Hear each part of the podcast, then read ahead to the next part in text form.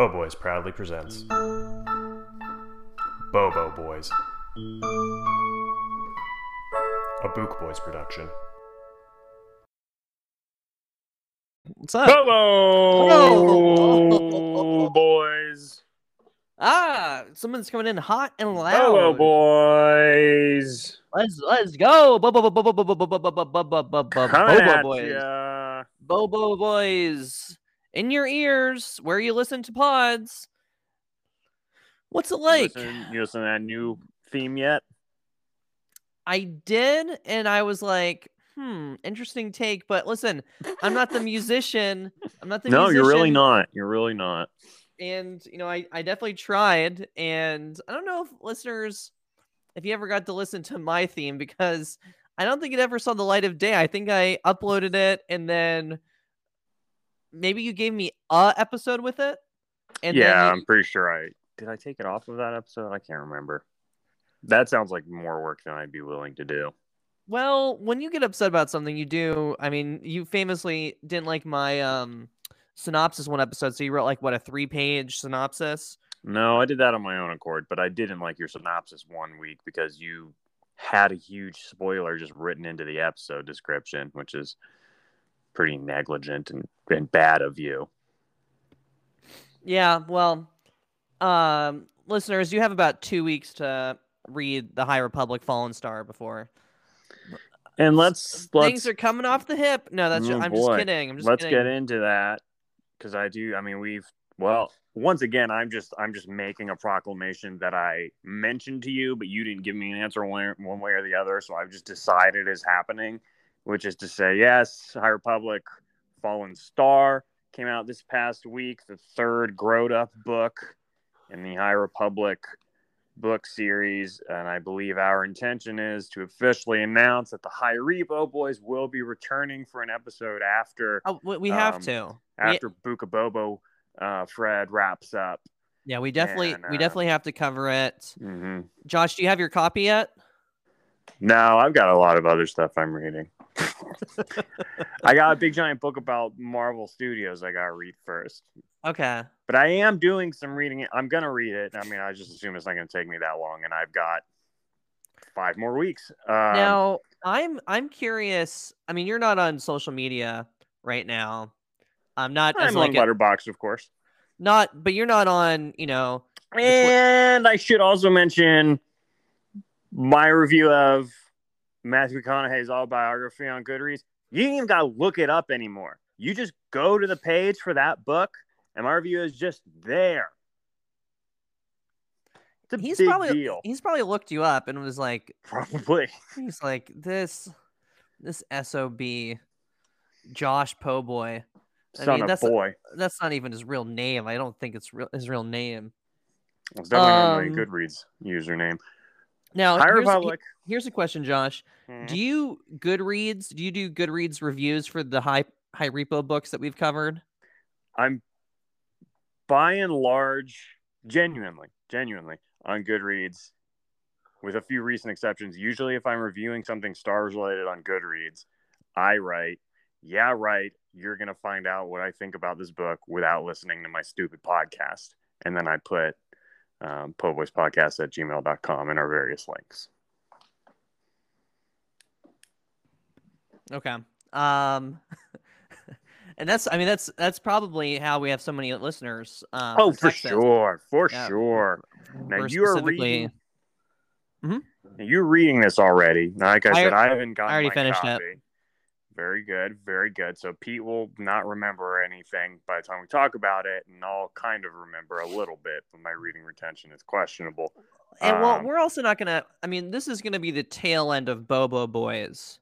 So After We're- the finale, yeah. yeah, so we're yes late February, in which case, um, the other High Republic, the young adult novel Midnight Horizon, which the cover is your boy's favorite Jedi Reath Silas. So it's a Yeah. Reath Silas special, Midnight Horizon. Looking forward to not reading that one. Oh, let's go to the library and figure this out.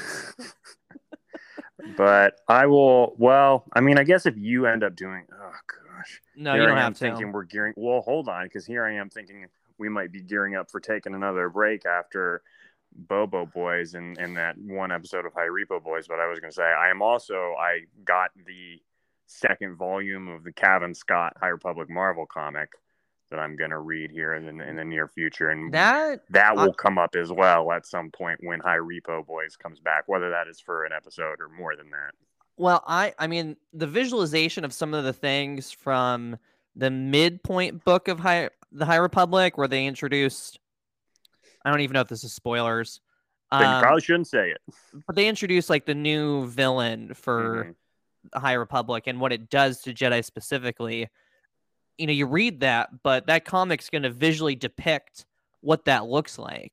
so that'll be- maybe that- because I mean the comics are all over. You know, they're all telling different stories. So who knows how much, you know, crossover there will, there will be. And the second volume of the High Republic comic book, because it's a comic book, that started coming out, you know, over six months ago. So it's not necessarily going to be all the way caught up because I believe that the second volume covers stuff that they talk about in the background of the second adult book about what Avar Kriss is getting up to and things she's doing that are controversial. But we shall see. That will come up. I also recently, after I read that big giant 15 pound Star Wars book, you know, good Star Wars content. I feel like it always makes you want more Star Wars because I guess, you know, it's it's an avatar of capitalism. And uh, I was like, well, shoot, this is great. I got to go catch up on all these Star Wars comics. So I also bought some volumes of the Star Wars book and the Darth Vader book Mhm. that tie into the War of the Bounty Hunters event that happened earlier this year. So maybe like next week we'll talk about that a little bit. Well, the, it seems like tailing into this episode because we're gonna see a, a huge bounty hunter, um, both physically and like I'm sure people are glamoring about it. I would imagine that characters in those comics. Oh, I'll never tell. Um, yeah, but we have a lot of other stuff to cover this week, so I don't know that we have room to get into Buka Bobo or or War of the Bounty Hunters. We have plenty of room to get into Buka Bobo, Fred. Don't know that we have time to get into War of the Bounty Hunters, but um, while we're talking about the High Republic, let's touch on these announcements that came out of the Star Wars High Republic anniversary special that aired last Monday, I believe, um, last Tuesday. It's on YouTube now. It's like 20 minutes. Mhm. Um, interviews with the with the main five, I think, authors of the kind of first wave of High Republic books, and they talk about these books that are coming out, and they also made a pretty big announcement about Phase Two of the High Republic, Quest of the Jedi, and it comes out October 2022, uh, and it is apparently taking place 150 years in the past. And what's the, what's um the current series set 200 years? I thought the current series was 150 years before Phantom Menace. So I guess this is 300 years before Phantom Menace. Um, I don't know. You vamp for a second. I'll grab my little trusty book here that Yeah, has the timelines.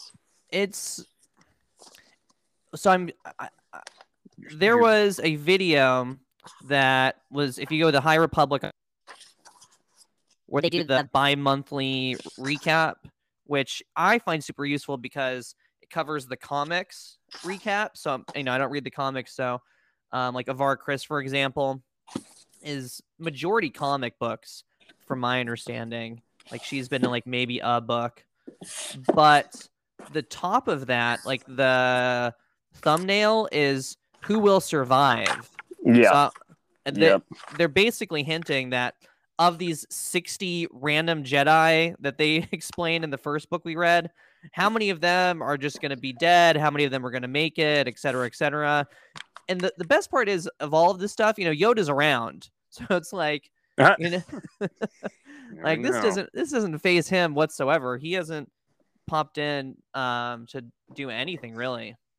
Yeah. So Pete, knowing that you, well, I mean, you know, I haven't read this third book yet. Let's not get into that at all. But what, just off the top of your head, what are your thoughts when you find out that we're getting um, prequels to these prequels? Does that interest you? Does that frustrate you? Would you rather they keep forging ahead with the story they're telling? Um, I I don't mind it because there's a lot of the characters that they killed off really early on, like I was hinting at, of like there being Oh, 60 yeah, Jedi. yeah. So it's Mhm. like, you know, they had this council member and then they killed them in the first 40 pages of the first book. And I was like, Yeah, good point. what what's happening to my boy Reath Silas now? I mean, he just wants to read. He just wants to read in the library. No, he doesn't have a master. Um, so I I am curious to kind of see those. Um, like I would love to see more of like that Trandoshan Jedi skier like Mhm. earlier because they've basically just like taken a, that character in a direction that's mainly comic book focused. So I haven't really seen that character since the first book. Right. So I personally am fine with that. So I'm just going to consume this no matter what. But Yep. what about you? Yeah, I mean, I'm not I'm not all that invested in this series. Uh, just being upfront, I mean, I've been enjoying it well enough. I read the main, um, you know, grown up books. I guess uh, I don't know that I'd read them if we didn't have the pod, but I don't. I never regret reading them, and I'm reading the comic series, which is all right. Um, so I I don't know that I'm invested enough to to be enthused or bummed out one way or the other about flashing back. It does kind of to me signal like, oh, High Republic's not something that's gonna like end. Like we're not gonna do like nine books, like like three waves of three books and call it a day. Like I don't know. To me, them flashing back 150 years kind of signals. Oh, we're gonna spend some time here. Though I also wonder how much of a part, if any, does Acolyte, this upcoming series that's supposed to happen at the end of the High Republic era, how Mhm. much is that impacting this? And are they up at the point where it's like, well, now there's this major Disney Plus TV show, and we're like lowly books, and we have to get out of the way, even though we kind of launched this era. Now we're butting up against something that the money everyone maker. and their parents are going to be watching over the holidays or whenever it airs on Disney Plus. So we're going to go, we're just going to get out of the way for that. Because, I mean, it seems like the whole reason that these are set 150 years back from Phantom Menace was so that they could have this freedom Mhm. to not worry about touching any of the major properties and really tell these, you know, broader, crazier stories without worrying about anything of that. And now I wonder if they're having to do it again. I don't know. We shall see. I mean, I'll be reading them. Um, the announcements I they didn't really announce too many of the specific books from Phase Two. They were kind of tight-lipped about that, but they did say that Cavan Scott is going to stay on the main High Republic Marvel book. Okay. I'm just always looking out for the comic book stuff. So I assume it's just going to be a new volume that's 150 years back. And then that Charles Soule is going to be writing a Marvel book about Porter Engle. That is, you know, a prequel that explains how he got whatever crazy nickname he has, the Blade of whoever. What Buckets is of it? blood. Nope, not that guy. Okay. Um, so yeah, we'll see. I mean, I guess you know, come October 2022, High Repo boys will, will be uh, back at it. Yeah. Um, I mean, I'm looking forward to that. The there, uh, there's certainly a lot to talk about. We'll, and we'll end it at there. So, Yep. Let's get into this week's episode. Um, I'm really excited about it because the first episode was so fantastic, and I was just thinking to myself, like, you don't really appreciate something until like you kind of let it you know sit a little bit and you're like Ooh, what am i what am i seeing? Am i seeing a once in a generation product am i Mhm, seeing mhm. just these fantastic performances major domo dime i mean i'm we're Oh, seeing all this yeah. bureaucracy that i was like i didn't think i needed to know but now I i love looking at the desert. it. I love just looking at the sand in the desert. Um, and I think, I mean, I, I do, th- I mean, I don't think anyone actually got their feathers ruffled, but I feel like some people actually thought that we were being serious last week when we were talking about um, how boring the premiere was. And how Yeah. it was boring and we didn't like it. And um, why are you doing this? Sorry sorry sorry we and I'm just love like, it you guys are foolish. Of course, we're just kidding. Like, we're kidding.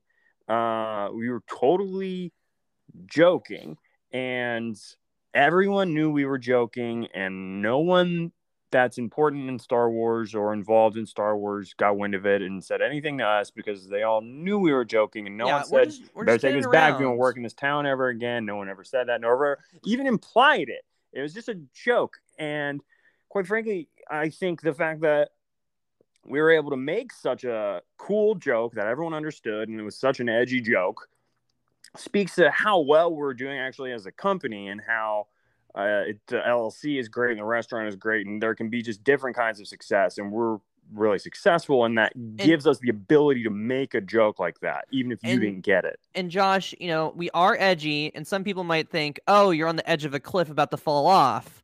hmm no Who actually said the that? opposite Who said no? It not not. we climbed all the way up the, the mountain and we're climbing Yeah. over on top of the mountain yeah, of w- the we're e- we're getting all over the edge of it as of right now because we are fiscally just fingers. With yes we are um, we are in fr- the black we are free soul, you know, free souling El Not 'cause they turned the Capitan in power off. this, you know.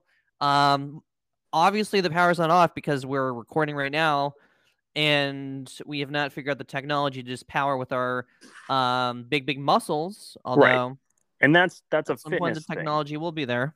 because it's you can talk about oh wouldn't it be cool to have a house powered by cardio and it's fun to think about that but until you shut the power off and you're in dark and you can't see that really will inspire you to get that idea made and that's just a that's just like a life hack for getting stuff done is make it a necessity because it's getting cold and we And you can ca- things you can cash that check. Now, I you don't always have to cash a check immediately. You know, for No. me personally, it can be cool when late I appreciate I honestly, when I cash a check, I'm like, hmm, maybe I should wait a week or two. Specifically, let's say two and a half weeks to cash that check, Mhm. because then I can kind of appreciate all this cash that I'm getting when I'm cashing it. Yeah Because yeah. we have so much, so much money. we do. We do have so much money. We are such uh, high status individuals. We are really appreciated in the star wars community. And i do know that i hear people out there saying like oh then how come you're suing star wars? And isn't that like desperate move? And you're desperate for money and you're grasping on the straws? And i would say we're an organization of an integrity. Star wars is an organization of integrity. And because of that you do have to make sure uh, we're just holding Star Wars to their own moral standard. And when they use my likeness, likeness of my initials, for their biker gang logo, and it did look exactly like how I used to sign all of my drawings when I Oh, was in elementary school. Yep, I can I can attest to that. I've seen those drawings. And they use my likeness of my initials in their little show without asking me for my likeness, my initials, in their little show. I it's just this is just a way of us saying, like, hey, you know, we saw what you did there. It's one of these things where it's like, you know, a child does something that's like not ideal but not horrible, but it's like, hold on, little little guy, I got to call you out on this because next time it might be something horrible, and you have to. Everybody needs to know the guy rolls are in place. We've got a lot of money. The restaurant is great Restaurants doing really well. fine, Really, well- and really, just- really this good. is all about integrity and their integrity and our integrity. And we don't Josh- need any money. We aren't grasping at straws. It's about justice and If I if I can just say something to I, back wish you you up would. is they talk about and they talk about this a lot how rising water you know you know um, raises all the ships well if we didn't get our cut you want us to drown in content that we're not getting compensated for Because guess who's drowning with us? Star Wars, star wars Disney. disney espn Marvel. hulu marvel discovery channel apparently 20th Century Studios. 20th century studios So just you know to to get that out of the way, and now we're all uh, heated up from explaining all of that. Uh, we do still have to talk about this week's episode of Bo- Book of Boba Fred, and we're going to do that in a minute. I just I do want to take a, a quick break just to you know let's reset, have a quick palate cleanser. You know, um, Need talk it. about Need something it. cool. Yeah, you know, people out there asking like, oh, the holidays are over, like. We got all these great presents and all that, and you know now that's all died down, and there's less to be passionate about. There's less to be excited about. Look, I got a closet full of these things that I got from this person, and I I've got a whole closet full of these, and they you know I paid them, and they gave me the books, and then whatever I get for them, I get to keep that. I just have to pay them for the books, and I have the books now. I have these great Star Wars dictionaries in, in my closet. Um, they're just. I just want to. You know, I wish I could give them out to everybody, and you know. Uh, Oh, you I can't do that because they're, Yeah, they're so nice and you don't want to insult people. they're they're pretty heavy too. People don't want to be insulted by, oh, you need a freebie. Uh, You know, I know our fans. Our fans don't need any any pity. And I'm just, I mean, I'm looking at these bad boys. I'm looking at these great um, Star Wars dictionaries, and just you can you can email us or money for them. And I mean, like, you're like, oh, what what can you find in Star Wars dictionary? Well, I don't know. Everybody's wondering what's Snoke. Oh, who's Snoke? And I'm looking here, um, in this great Star Wars dictionary, Snoil, Snoodle, Snuva, um, snot vampire, snow demon, snot vampire, because it's not it's not vampire, I guess. Slang for Anzati species whose members extract bane matter through their victims' noses. So That's what Snoke is. That's awesome. I never knew I that. mean, that's when you look them up. That's what's there. Snot vampire. So these are great. Um, you should check them out. Star Wars Encyclopedias, and just you know, you can email us um, the money for that. Um, brought to you by um, us, and isn't that cool? Um, and now after that word from uh, me, Not a um, sponsor. I think it's time for the P cap. Oh, that's time for the peak cap. But but but but but but cap. And you might think to yourself, why would there not be a cool uh, intro music with that? And it's not because we can't afford it. It's not because of that. It's just because this pod, you know, it's it's for you, the fans. It's not super super polished. We wouldn't we don't do that.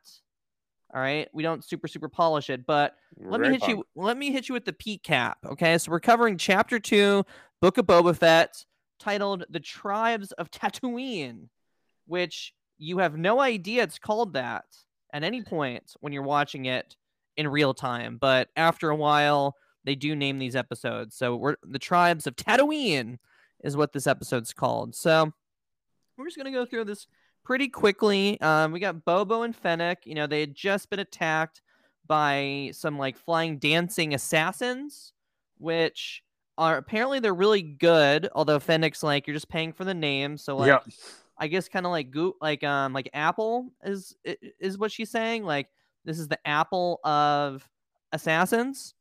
Um, so they trick the parkour assassin into thinking that there's still a Rancor, which obviously there's not. And then they head over to the mayor's office, and we see Biggs's cousin at the front desk, which was kind of interesting. Um, who's like, "Hey, you don't have an appointment." So then the major domo or the mayor's major domo, I still don't understand these names. Um, is like, "So sorry. Where's your litter?" And then like Boba's like, "I don't have a pet. I don't have any litter, so this makes no sense." and then they get this meeting with the mayor, um, who is this very cool Ithorian, right? Is Ithorian and Hammerhead are those the, considered the same thing? Like that's what people. oof, oof. Shouldn't have said that latter one. Yeah, Ithorian is the preferred nomenclature, dear boy. Okay. Um. So we see that really really cool Ithorian. Um. I guess this is the first time. Well, it was certainly the first time we've ever seen a speaking one. There was an Ithorian Jedi in the Clone Wars original animation, and then there's been some in the in the Cantina scene. Is that pretty much it? I mean, maybe there's one in Canto Bight. Um, Hey, yeah, I mean, I'm sure they pop up somewhere or other, but yeah, but this is kind of the first time we see um, an Ithorian, which is uh, pretty pretty cool. And the Ithorian's like, guess what? The twins are after you. So they go to that like brothel bar place again. Thrilled to be back there. Yeah, and they're like sweating like a, I I don't know, s- sweating like some pig. I guess is what Something on Mustafar. Mm-hmm. Um, which doesn't really make that much sense. Mustafar, like nothing lives there, so like why? Wow, that's I don't true. know. I guess it's whatever. I it, it was a reference probably I have the Webbish Bog. by the Webbish bog of anyway. So um, then we see just like one of the grossest things of all time, which is just two Hutts back to back. Yeah, I was wondering what you would think of that. I know your Uh, proclivity for Hutts. It was a saving grace that they didn't eat that little white rat. Mm-hmm. The little but- sponge mouse. Mm, we're done talking about that. So the Hutt twins are like, we're here. Jabba's cousins, I guess. Yeah, Jabba's cousins. Um, Hut and Hut Hut, and um, you know they're they're there. It's, I mean, it did look lived in, which is kind of cool. Like it looked like that those Hutts were physically in that space. They did a good job with those um carriers like struggling to carry two Hutts. Dude, everyone in that, everyone carrying that leader hates that drummer so much. Like that drummer Um, probably is replaced every day because the guy who gets to just beat drums instead of carrying two Hutts, everyone else just kills him. Every night that person is killed so someone else can have that job. Yeah, or they their backs are broken and they're just done. Um, Could be that as well. Yeah. So then we get to one of the two big moments of the episode. I yeah. I didn't see this on social media, which I'm surprised it didn't blow up as much. But it's also like such a obscure comic book only character. I can kind of see why it and didn't. recent, not not len- not Legends comic book. This is this is recent. This is since Marvel's acquisition of of the Star Wars license and stuff. yeah, that so this we, character has shown up. we see that the Hutts are traveling with their bounty hunter of choice. Now, um, Boba was like the bounty hunter of choice for Jabba. Um, maybe there was a few other ones too, but like you know, he was attached to them. They make a point. The mayor makes a point of pointing that out in the episode. And this guy, Black Krrsantan, is showing making his first appearance. Black Kirsten. Black Kristen Mhm. um, is making his first appearance in live action, and boy, I mean, he doesn't even do anything. nope. Except just look incredible.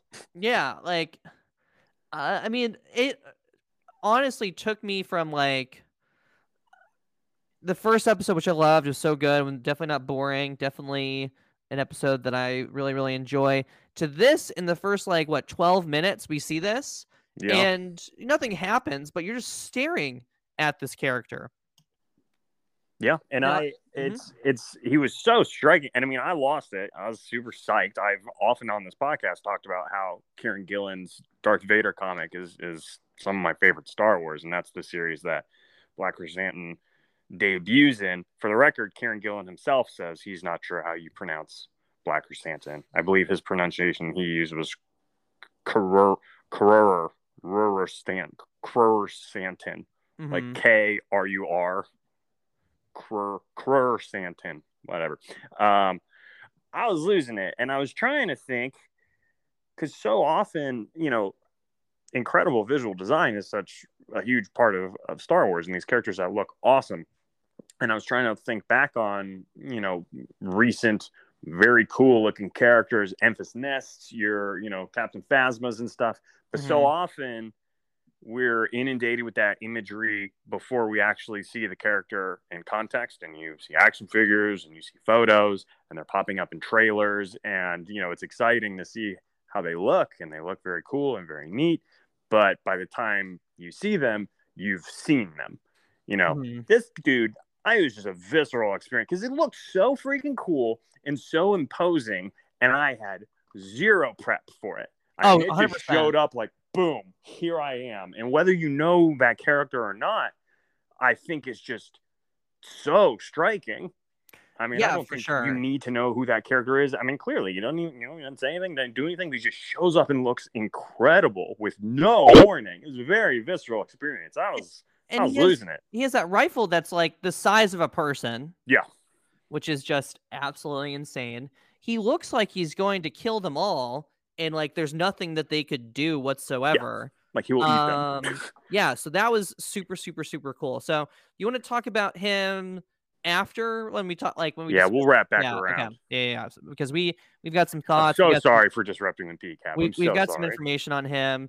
So then we do the gross, gross, gross. You know, Hutts, Hutts, Hutts. Mhm. And then you think the episode's like, ooh, cool, we're just getting into this, you know, the politics, blah, blah, blah. Nope, 60% of this episode's a flashback. Um, 52 minutes So it, it's probably more than 62% if I'm, I'm being honest. Um, we get like flashback to some training. We get a flashback to um I thought it was a Weequay biker gang, but these are actually Nikto biker gang that he Mm. Like goes and messes up. Um, apparently they're miners. Um, I prefer to think of them as a biker gang, but there are some like other sources that I've seen that calls them a, a minor group. And then we see Luke's friends, not friends, in the Yeah. bar, which are people from the extended cut. Well, not an extended cut. That's not Okay. a thing. This is not Lord of the Rings, but deleted scene, Deleted scene, which yeah. uh, first came out when Star Wars was released on Blu-ray back when we were in college, which was in the future because we're very young. Mhm. Um, yeah, that the big thing though is not. It's less. I think that his two frenemies are there, but that location is Tosche Station. Really? Okay. Yeah. I, I that I didn't connect that at all. That's crazy. Oh, I didn't either. I, you know, I found out, you know, looking into it a little more. I, I mean, I had no idea what that place was or who those people were. But um, that deleted scene is available on Disney Plus. So if you're listening to this and you watched that episode, you also have access to that deleted scene. You can just go to New Hope and go over to extras and scroll down. I think the scene might even be called Tosche Station. Cannot recommend it enough. Um, yeah, they're Crazy. they're really mean to him too. Have you watched it? I've I've seen it. I have some vague remembrances of it within the last couple of years. got Luke with his little hat on. You got him and Biggs having some conversations where Luke is very much like the 13 year old boy who has like one 16 year old friend that takes pity on him. Uh, yeah, Mhm. definitely would recommend checking that uh, deleted Well, scene the out. thing you also don't under- you have to understand is like Luke is a huge loser. like, um, he's able to you know leave Tatooine because you know his whole family is murdered, but also like he, his friends are awful. Um, although they do a pretty good job of not you know highlighting that much in this episode. Although apparently the woman who plays the girlfriend or whatever, she looks striking to that original character Mhm. they, they could have easily been related. So we get into that. We, you know, do some um, bar scene that wasn't necessary. Um, then we get do this train heist um, where you know there is this moment which I assume is going to be a GIF that people are going to use all the time, where Bobo is trying to teach them how to ride a speeder, and he's like jumping up and down like like this. Like I, I assume that's going to be a GIF for years to come, where he's just like riding the speeder, trying to convince them to do that. So you see, you know, a scene that's like a prototypical like teaching the savage or teaching the native like how to use the weapons of the more technologically advanced people and it's like okay cool and then they do that train heist which um i've i've now seen this episode like three or four times and Oh, wow.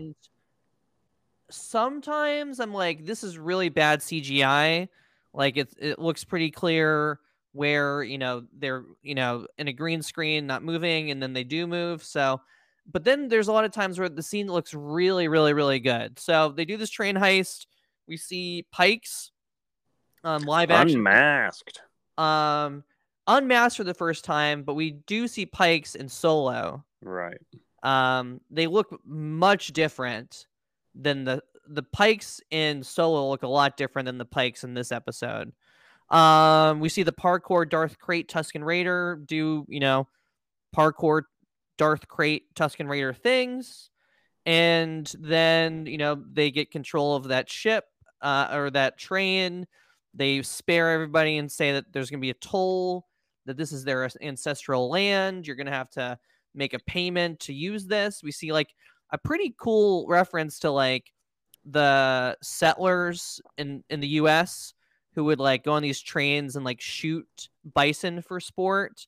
Because we Mhm. see we see that bantha herd um at one point with that. But they're tr- um transporting spice and then they're like what's spice? Um so that was a pretty funny scene.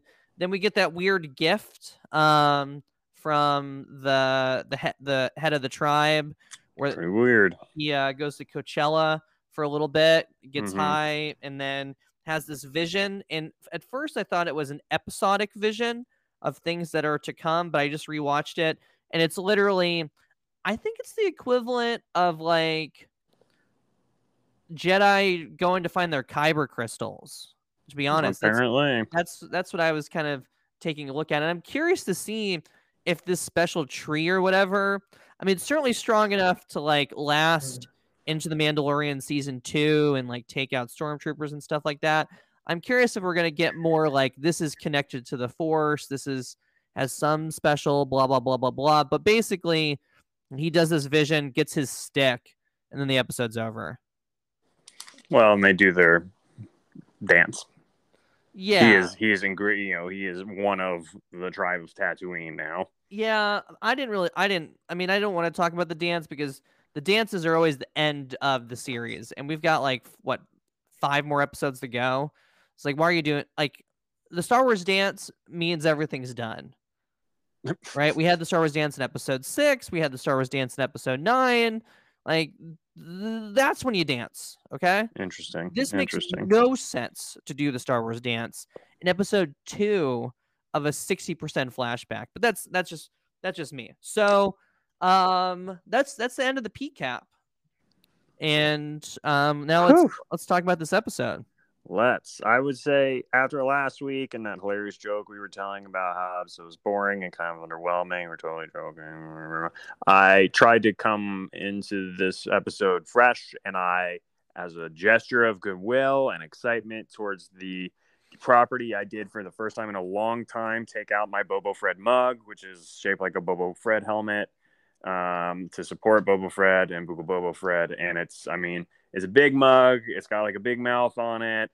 So the coffee cools down like very quickly. It's kind of cumbersome to drink out of. I don't really like it. Um, but I It's a lot like this uh series for you. I didn't say that. I did want to extend an olive branch to Boba Fred, and I will say, you know, we're getting this whole, you know, I'm sick of these Major Domo people. I'm sick of them. I'm fed up. I'm done with it. I don't Well- like that guy. I get he's he's doing a performance that's like good, like his performance of that guy is good. He knows exactly the character he's playing. Like he's got it down. But I'm over it. I'm over it. I'm over this little bar they keep having to go to with this lady that's pseudo in charge. I'm over it. But then, you know, oh, also, Matt Berry from What We Do in the Shadows is the voice of the torture droid, which I found out upon a second viewing hmm and watching the credits. Uh, huge. Other exciting thing. Third cameo that that he is the torture droid because I don't know if you don't watch what we do in the shadows. Whew, buddy. There's an episode where Mark Hamill's a guest star. That is truly one of the greatest single episodes of television I think I've ever seen. Um, Wow. So That, that that's super that's saying a lot. super excited that Matt Berry was in it. Um, but yeah, in the beginning, I was like, oh boy, here we go again.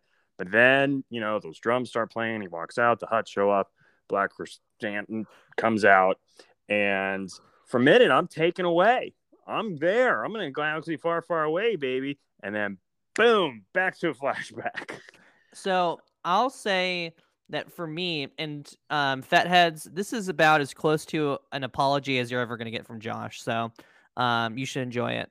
But I watched the first 15 minutes at work, and then I was like, oh, I got to do other Oh stuff. So I had, you know, like what 35 minutes left to watch, and I was super excited because we got to the Black Krrsantan, and then um I'm like, oh wow, like is there going to be this huge fight? Like there is going to be a fight between him and Boba, him and No Fennec, doubt. No right? doubt. So that'll Though, be quite frankly, I'm pretty sure there already has been in the comics. I don't know. Black Krrsantan has, Um, has fought some folks. Yeah, yeah, yeah. yeah. But I was super excited. I was like, what, you know, what is happening?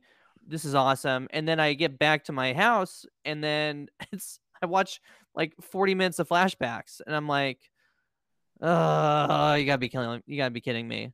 Um, Yeah, but yeah, you know, it's, I, I, they'll course correct at certain points. I mean, like season two of The Mandalorian was like kill exotic species of the week um, for the last for the first like five episodes, and then they stopped doing that, and the show got a lot better. Yeah. Um, and I, I mean, I don't, I just don't like flashbacks as a storytelling device. I would, and I know this would, this would, but I understand like people want to know how he got out of Sarlacc pit, you know, and and I get why they are telling that story, like beyond how he literally got out, how he survived, what he did from there. I understand that. I also understand it would be probably cumbersome of them to have a seven episode season where half of the season happens and then they just go okay and then remember those episodes of mandalorian that's here and then they just skip forward a bunch i get that that would not probably work but man i just i don't know i don't like flashbacks i don't like flashbacks but Well, it's also when we get to the inevitable scene, whichever of the next five episodes in, where we have him rescued by Tusken Raiders. Like this is that build up for it. Of you oh know, for he- sure he, seems so up in the- alone. He seems so alone, and then boom, these Tusken Raiders come to his aid. Like maybe even the parkour Darth Crate Tusken Raider is going to be the one that digs out Black Krrsantan. Um, who who who knows? Why don't we focus on that character though, um, for our listeners that haven't consumed the comics? My understanding is this guy fought Obi Wan post Episode Three, Mhm. and then also went after Luke and Han in a comic book series, and then at some point was a member of Jabba's menagerie. So he was a bounty hunter that Fett knows, which is why he made that comment. I'm not one of your gladiators because that's a well, very he, specific. he started comment. out as a gladiator before he was a bounty hunter. He was like a Mhm. slave in a gladiator pit. Um, Broadly, uh, he in the issue in which he's first introduced in the in the Marvel comic series that takes place immediately after New Hope. Darth Vader is like, who is this guy who blew up the Death Star, and and immediately goes on an investigation to figure out who that is and who Luke Skywalker is because he sees, you know, once he gets a hold of that name, he's like, wait a minute here. Uh, and, and to find that out, my he name. hires Boba Fett Mhm. and Black Krrsantan there at the end of the first issue. And then various adventures. I mean, he's never like the main character in anything, but yeah, he and then he's he hangs out with Dr. Aphra a bunch for a long spell there. So that would be cool. Dr. Aphra would be uh, a very neat character to see in, in live action. I think probably a character that's on the top of a lot of people's list. Um, this just popped in my head. So you didn't speak about the Obi Wan fight, um, but he does in the comic fight him, and that's where he gets that scar on his eye. Is that right? Yeah. Right. They don't do a great job of pronouncing that, but if I was Disney, I would be like, yeah, this character obviously going to be huge once this fight scene happens. And here's another like spot where you can bring this character in because we have seen and there's a storyline of Obi-Wan fighting um this guy because he like what captures Lars for um Lars for some reason and then Obi-Wan like saves him. something like that. It was it was a single issue. They had these like one-off issues throughout the series where Luke would be reading Obi-Wan Kenobi's diary, and one of the diary entries involves fighting fighting Black Krrsantan. hmm Yeah. So I mean it's gonna be super, super cool when we see this inevitable fight. Yeah, yeah, for sure. Um, I think it's not going to be on their terms, right? Because he makes that comment, "I'm not a sleeping Trandoshan." Mhm. So, I mean, clearly he doesn't fight fair, and he's going to pick where and when they fight, which will be super, super, super cool. Um, so that's something definitely to look forward to um, in these next five episodes for sure. Definitely. Uh, going back to flashbacks, though, I guess my whole thing now is, like I said, I don't. I, I thought the flashback stuff was better this time around. I guess I do just wish that it wasn't formatted in such a way that we were bouncing back and forth between these two stories. But I was watching, I was watching this week's whole sequence, and I'm wondering, and I'm just throwing this out here, like, forget that there's any forget that the story has to tie into Mandalorian at some point and has to explain all of that. But if the first episode of this show that we watched last week was just the Tusken portions of these two episodes, and it was only in the past, and it wasn't a flashback, and it was beginning of the episode, Boba Fett gets out of the Sarlacc pit, keeps going through, doesn't flash forward, and it's just an episode that starts there, ends after the train heist, and when you know, Boba Fett is ingratiated into the tribe. What do you what do you think of that? What do you feel what do you feel like people's reaction would have been to that? Um, I mean, I think the positive comments would have still been the same. Um, I would personally not have liked an entire episode of flashbacks. I'm glad that. But it wouldn't have been a flashback. Oh, you mean place that whole thing in like this current context? Well, I mean, it's you know, it's only a flashback in the same sense that the Mandalorian's a flashback because we have Rise of Skywalker. But it, it wouldn't. Be, it's not. It wouldn't be a flashback. It'd just be set beforehand, right? We're not having him in the back of the tank. There's no framing device. It's just go gets out of the Sarlacc Pit. No, I. I, I, I prefer how they did it. Interesting. Interesting. Yeah, and I guess I mean I did I did, you know, I rewatched this week's episode and I did enjoy it more the second time around. I did enjoy it more than last week's. I'm excited for this week's episode. Um, I, I'd say I have more positive feelings about it now. Um, I guess like it's just my whole thing is like the way that this like the narrative isn't the issue so much as just the way the narrative is being told to me. I don't. There's three different montages in this episode. Three mo- within a flashback, there are three montages, and let me tell you, as much as I hate flashbacks, as much as I hate, hey, let's cast a little kid version of whatever superhero so you can see what they were like as a kid and who their parents were. I hate trip and drug sequences. They're never interesting. They're never interesting. They're never good. So three separate montages in a flashback with trip and drug sequence. And I'm just like, it's a lot. It's a lot. You know, they talk about how George Lucas's style was like not having style. Like he didn't do exciting camera moves. The camera was very often just kind of parked, and you know there there wasn't a lot of flourish. Mhm. Um, and I think like you look at even in the sequel trilogy and Last Jedi and stuff like that, you definitely have a little bit more flourish in the cinematography, which I think is important. You have to, you know, reinvigorate what people think of a franchise, and you can't you can't just be beholden to, you know, what the first guy who did it did, or it's going to get very stale. But Mhm. like this episode felt like the polar opposite of that sort of lack of style and the abundance of style here. Um, I don't know. Sometimes I think it, it just is a little too far from my my own tastes. But I actually have no idea what people think about this show, other than like I've seen the meta score is like a 60, which I think sounds right to me, Okay. honestly. but I I- don't know what people are thinking of it, other than Well, you. I I've seen some things on Twitter thanking for this episode, this series emphasis on like the native experience hmm and kind of showing it from a you know the indigenous people which Right. are the Tusken Raiders um, for Right. Tatooine and how you know they've been here um, since back when there was water on the planet, which there's no way they would know that. Um, and you know, getting into like the All right, colonist. different tribes, which you know basically this episode explains away why you know there are the bad Tusken Raiders, then there are the respect woke Tusken Raiders that Yep, Boba Fett's a woke crime crime lord. These are the woke Tusken Raiders. Mhm. But then What- are they? Because they just have Boba Fett chained up.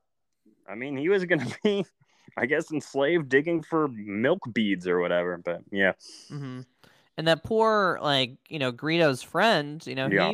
he he got got in that episode, but you know, they're trying to explain like, hey, we remember that these Tusken Raiders beat like Anakin's mom to death, and yeah, that's then- a pretty gnarly part of the whole Star Wars saga as well. Like, yeah, because he kills children, you know, like well, certainly. just- I mean, but also, I mean, what are they doing to Shmi Skywalker? They're just torturing her. It appears because he's Mhm. talking about, oh, some tribes kill for money. Where's the money? I don't know. That part is pretty bleak, and it Mhm. still doesn't. I, I still have trouble with that 'Cause- because I'm just like, what's going on here? Yeah, and it's also like, you know, Shmi's um what is it? Um uh, no, th- Lar I got the names wrong of um Owen and Lars, but Lars loses his leg. Cleeglars. Cle- Cleeklars. That's such a terrible name. Uh Cleeklars. Um he loses his leg and then Anakin, you know, goes out and like slaughters um what he calls animals Yeah. And there, I think that this is the extent of the ex. We're trying to humanize these Tusken Raiders. You know, there's that kid that is, you know, doing the stick dancing with you and flashes a mirror at one point for some reason. Um, I think they're doing an okay job. Like the the, the tribe is certainly um a group that you root for, and when we see you know parkour Darth Crate, um, Tusken Raider come to his aid at some point, it's it's gonna be pretty cool for sure. Um, Yeah, I'm and I looking mean, it- forward to that. it, it does kind of speak to you know they talk about and again this 15 pound star wars book or even the behind the mask bobo fred documentary on disney plus they talk about bobo fred being inspired by you know the man with no name sergio leone movie you know that whole uh, trilogy of movies and kind of you know the cut of his t visor being like the cut of the brim of a cowboy hat and him having the little cape that sort of speaks to like a poncho and as much as everybody loves to talk about Kurosawa being a huge influence on uh, Star Wars, I think that you, you can't deny the influence of Westerns on Star Wars as well. And even Kurosawa was, was hugely influenced by John Ford, who directed, you know, Stagecoach and other pretty big Westerns like that. And this kind of take on the Tuskens that they're doing does do a really good job of speaking to the influences, the cinematic influences of Star Wars while also addressing a systemically misrepresented group within westerns. Because it's like oh Star Wars was so inspired by westerns but it's also like westerns have not been kind to indigenous people. Uh, so I you know I do think they are doing good work there and interesting work there um, I do it, the other weird thing for me though is I still don't feel like Bobo Fred is a full fledged character. I don't feel like we actually know who Boba Fred is. I feel like he is still mostly an idea. Like I'm reading this Board Bounty Hunters thing, and he's in there, yeah, and he like has dialogue, but I'm like, I don't know who this guy is. I don't know what his deal is. I know he was like a kid. I saw him in? Clone Wars, but I don't know what his whole deal is. And he's going on this transformative journey, but I don't know where he started from. I don't think any. I mean, you can you can say that oh, I've read all these books and all these comics. I don't believe that he is an established character. I think he's an established idea and an established look. And I think Temuera Morrison's performance is great, but I still don't feel. I don't know who he is. So let's rewind back to the Ithorian mare scene, which apparently the voice actor for that's Robert Rodriguez. Right. Um, and he makes this comment about family, right? That's harder to keep a family Ah. together. Not harder. There's a callback. More complicated because remember, bounty hunting is a complicated profession. Oh. Yeah, he says running a family is more complicated than Okay. bounty hunting, which must be super Um, complicated because bounty hunting is a complicated profession. um okay so that's the reference to that okay i thought it was more of a reference of like he knows more about boba's background of being connected to those Tusken raiders and you know having to go through the um all the complications of you know basically getting his litter up um up and running Uh, I mean, I assume he means running a crime family. I don't know that he's referring to the Tuskens, but who can say? Um, but I mean, yeah, just I don't, I don't know. I, I'm, I'm trying to like. I get that it's Boba Fett. I believe it's, you know, I'm not, I'm not trying to deny that, you know, this is who this character is, but yeah, I really don't feel like I have an idea of who the guy who shows up in Empire Strikes Back is. Like, I'm getting an okay idea of who Boba Fett appears to be now. But I'm watching this now and I'm like, is is he just an opportunist? Why is he sticking around with the Tuskens? And it seems like a noble thing, but then it's like he hasn't seemed particularly noble in the very limited amount of time I've spent with him in the past. Yeah well he also does that like weird deal out of nowhere with you know mando and mandalorian season two of like uh we are gonna help you until the child is safe for like no reason because of that. So um i mean i guess with the Tusken raiders like this is gonna be the thing that you get to. I think they're doing a pretty good job of um you know he's been longing for a family. They showed the like Has he? I have Um, no idea. they show I mean, those like it flashback sense. scenes of him like you know looking out to the not slave one ship Right. um, and you know him holding his dad's helmet Mhm. and Geonosis. So I think they make some vague references to him looking for um to belong in some group. Yeah, and I mean it would it would make sense that the the Tusken tribe would would appeal to him, given that he, you know, I mean they say in there we we've been here since there was water on Tatooine. We have roots. We these roots go deep, and we have been in this land for a long time. Whereas, you know, Boba Fett is like, oh, I was genetically made On a and planet I'm identical that- to all these, and I have a super sterile upbringing, and like it's the total opposite kind of upbringing. So I can understand the appeal. I guess I don't know. I don't know. I'm, I, you know, who is who? Who the heck is this Boba Fett guy? Is all I, I don't know. I don't know. Boba Fett. Um, yeah. So, I mean, this episode, I don't know. I mean, the tribes of Tatooine is pretty. It's. I mean, it's more. It should be called the tribe of Tatooine. Oh, hold Or, on. I do uh, have a comment real quick. Um, I A almost tribe of forgot say- Tatooine. I almost forgot to say, we are what 100 and something, 100, almost 200 episodes into this. Uh, my significant other has never listened to an episode, has never had anything to say about this show, does not care for it. I'm pretty sure she did tell me to say, um, put put this in your podcast. Boba Fred fights the genocide train. So she thought that that should have been the, uh, the title of the episode rather than Tribes of Tatooine. The genocide train. Yeah. Interesting. She was very hung up on this train coming out of nowhere, just wantonly shooting around, and it made no sense to her. It was just like, oh, this is just a murder train. This is a train that comes around. I was like, "W- w- wait, they'll explain. They'll explain. I, I Um, mean, I thought was, that was pretty clear. It was, you know, like the Western train. Like Yeah. they they even flat out, sh- not. I mean, left in the episode, so we can say what I can say whatever I want. Um, like it's. I mean, they showed the banthas that are just there, right, which I assume that they shoot for sport. Like th- those Pykes are not good people. Um, they're not even good at fighting.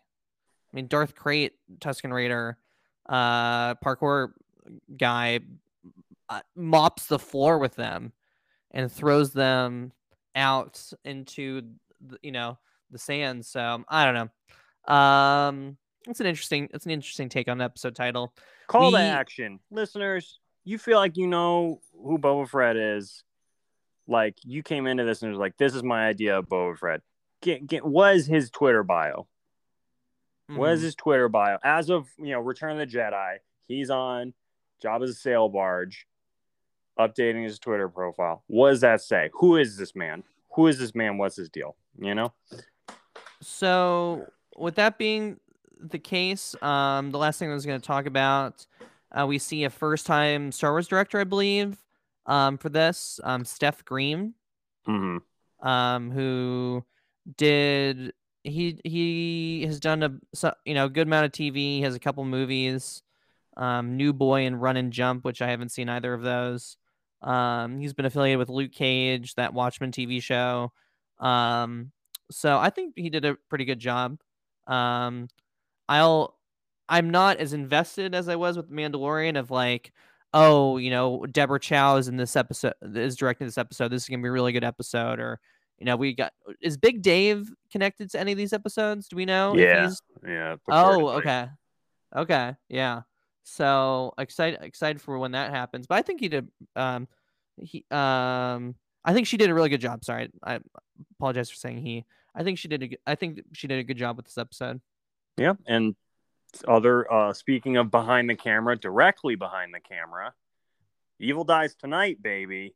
Uh, I know the the director of photography for at least this episode, maybe the whole show. I'm not sure. Dean Cundey is the guy who did cinematography for the original Halloween and The Thing and Jurassic Park. So, Wow, okay. um, yeah, pretty pretty wild. I mean, I didn't like nothing cinematography wise jumped out at me this episode. But I mean, you know, seems well shot. I don't know. What do I know? But interesting tidbit there. My last thing is that now that we are familiar with the process of how to bring someone back from the dead in the middle of the desert, I do think that they will verbatim do this exact same thing with Darth Maul next week. Um, huh. I'm not looking forward to that. Well, you know, time will tell. Okay. Um. So, with that being the case, um, episode three is going to be coming out. Um, there's no information. Um, and we won't even know the title of that episode until like a week after, which um is is pretty interesting. So, um, with that, Podcast at gmail.com, and we'll see you next week. Bye.